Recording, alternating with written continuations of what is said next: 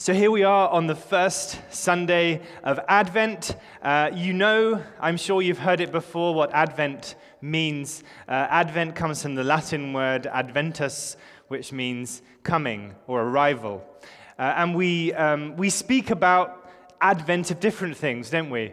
We might talk about before the advent of color television, or before the advent of the internet, we used to have to pick up the phone.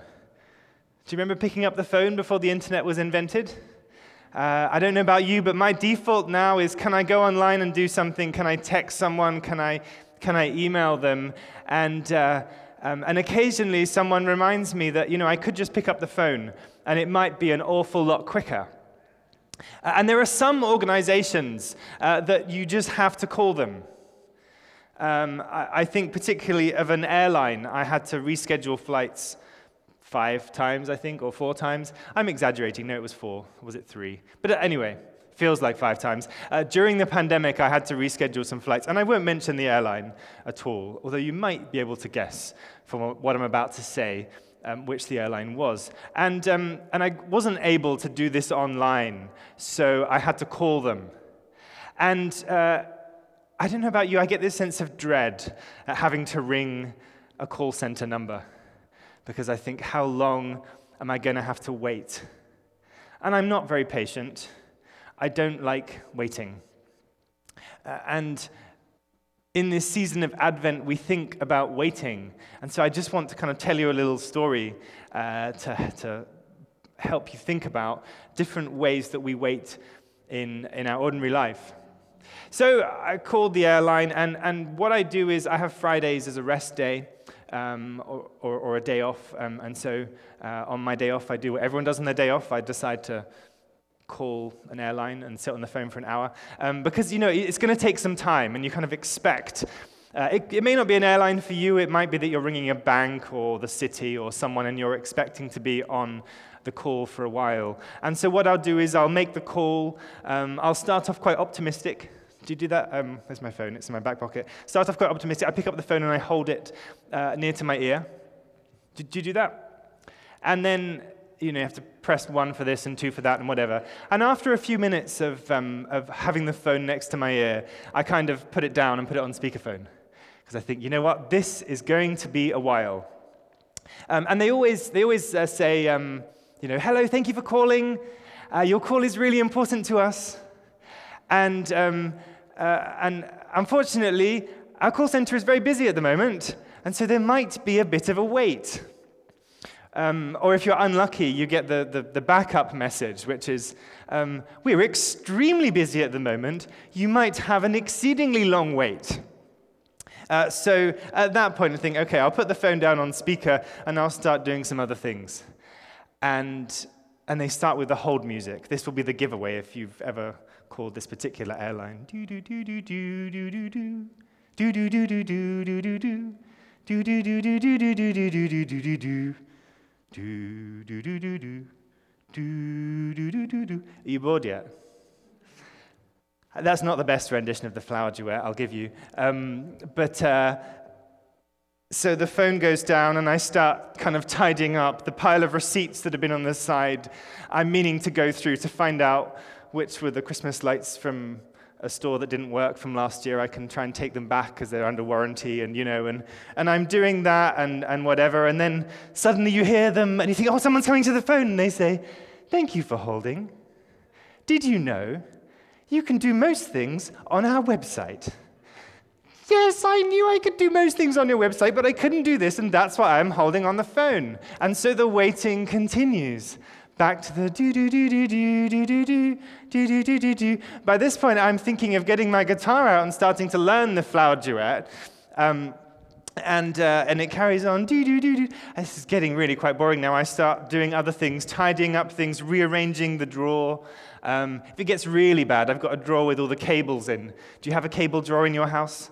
A cable drawer, and all the cables are in there, and it's always nicely organized until one of the children wants to find a AAA battery which are, you know, and then they sort of pull out all the cables and my cables are messy.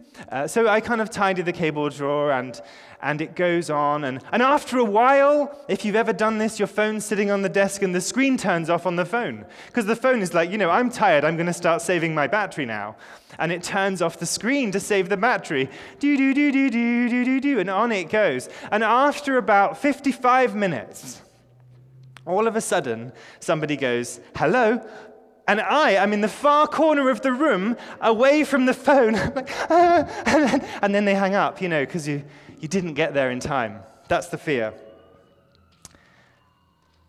I don't know what your experiences in life of waiting are, but my experiences of waiting are that they are not fun. They are not fun. And yet, in life, waiting is a part of our reality. Advent is a season in which we are waiting. We are looking forward to the advent, the arrival, the coming of Jesus. And of course, we do this in two dimensions. The first dimension we do it in is we are waiting to celebrate once again the incarnation of Christ. We're waiting to celebrate Christmas. Uh, just show of hands, is anybody completely ready for Christmas in here? Two people, three people. Wow, that's amazing. Um, that means the rest of us, I presume, are not quite ready. We've got one or two things left to get.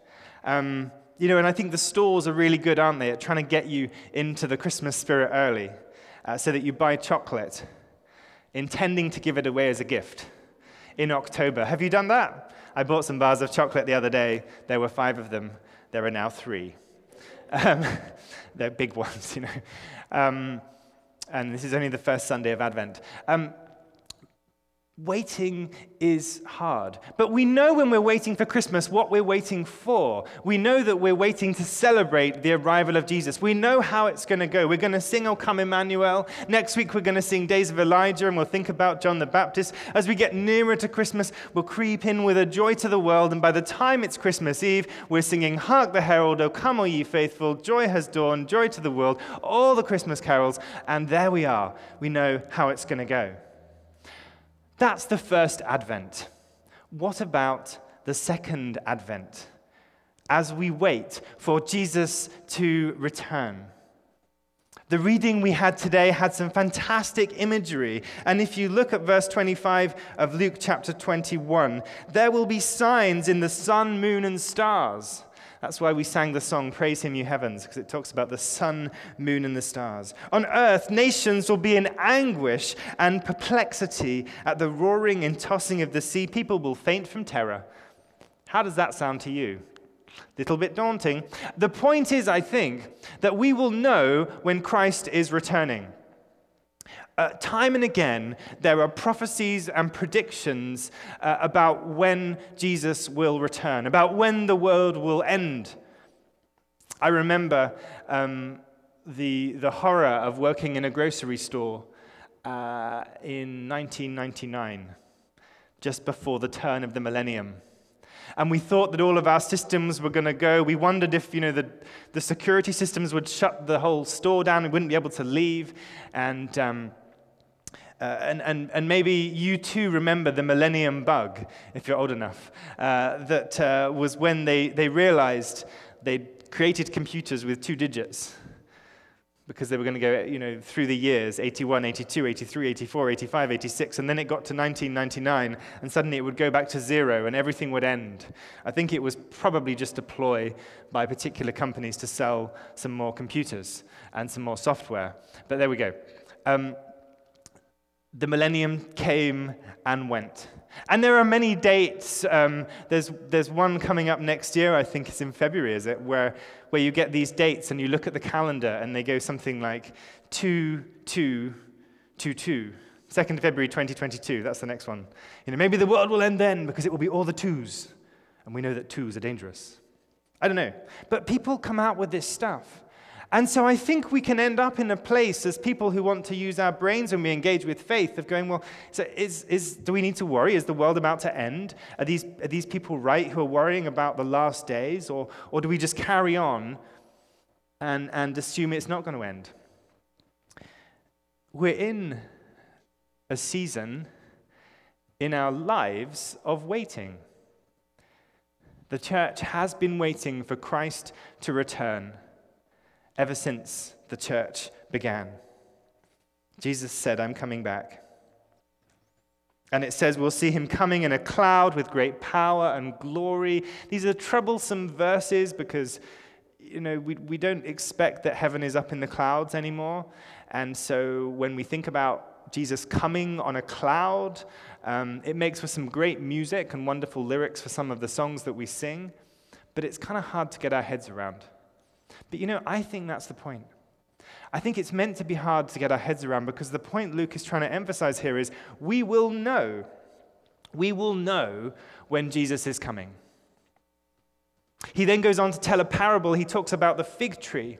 The fig tree appears in the three synoptic gospels. Um, so in, in Mark and Matthew, however, it's different because it's just the fig tree. Here, he says, um, Look at the fig tree and all the trees. No tree gets left out in Luke's gospel parable here. All the trees, when they sprout leaves, you can see for yourself and know that summer is near. Even so, when you see these things happening, the big apocalyptic arrival on clouds and that crazy stuff that, that this talks about, when you see that happening, you'll know that that is the time. And so Jesus says to us, uh, in the last third of the passage, what we're to do in the meantime. In the meantime, we are to be careful, verse 34. Be careful, so that our hearts are not weighed down with carousing, drunkenness, and the anxieties of life, so the day will close on you suddenly like a trap. In other words, when you're on the phone to the call center, this is it's the warning. Don't leave the phone in one corner of the room and go off to the kitchen to make some coffee. Because there you'll be making your coffee, pouring it in your dripper thing if you've got one of those, or watching the percolator drip through. Meanwhile, you missed the phone call. Be ready. 36. Be always on the watch. Be always on the watch. Pray that you may be able to escape all that's about to happen and that you may be able to stand before the Son of Man. Advent is a season when we prepare to meet Jesus. And for many of us, we prepare to meet Jesus in the crib. What about when we get to meet Jesus face to face? What will that be like? And so the waiting is a season in which we can be ready. We can get ready. One of the ways we can be ready for Jesus to come is by being in church. Um, now, you're not going to spend all your time here, um, but worshipping as you are, or if you're watching on YouTube and you can't be here in person, joining us online and giving over part of your time to worship that is a way to be prepared, to be productive in the waiting. That's why I told that story about being on the phone to the call center, because I, when, I'm, when I have that kind of a task to do, I want to make sure I'm productive in the waiting. I don't just want to sit there and do nothing while I wait. We shouldn't sit and do nothing waiting for Christ to return. We should say, I wonder what I can do to be prepared for when Christ comes in glory? Will I be ready when Jesus looks at me face to face?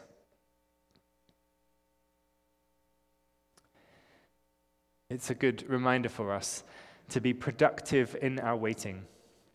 And so, Advent is a season traditionally in the church when people have uh, taken time, taken time away from the hustle and bustle of Christmas shopping Maybe this is a season when you could commit once a week to join us for morning prayer. Come to church, 9 o'clock, 15 minutes, 20 minutes at the most.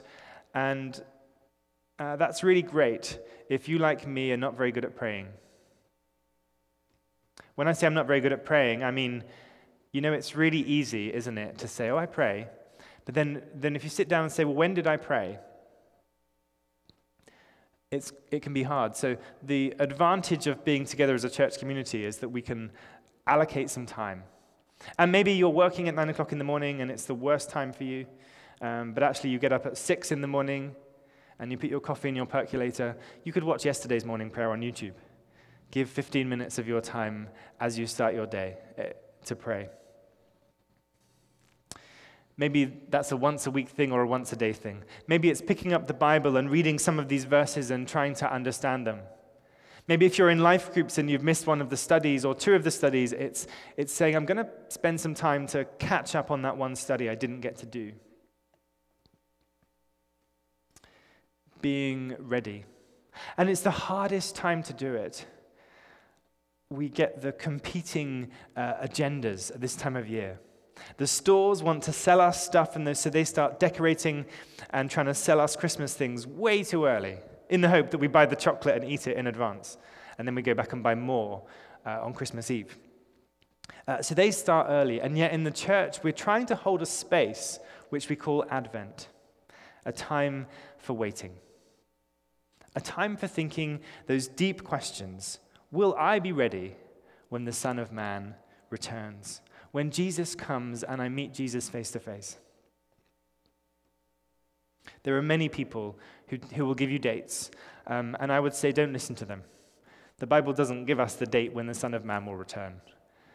Jesus says here, be ready. Look for the signs, and you'll know what, you, what they are when you see them. But be ready. Don't be like someone on a call, like me on a call, leaving my phone in one room, being in another. Make sure you're there and you're ready. Let's pray. Lord Jesus, as we enter into this Advent season, as we prepare to celebrate Christmas, uh, the incarnation, your coming into the world, help us to take some time to prepare and reflect on your second coming. Help us to reflect on our own lives so that you might find us ready when you come. In Jesus' name, amen.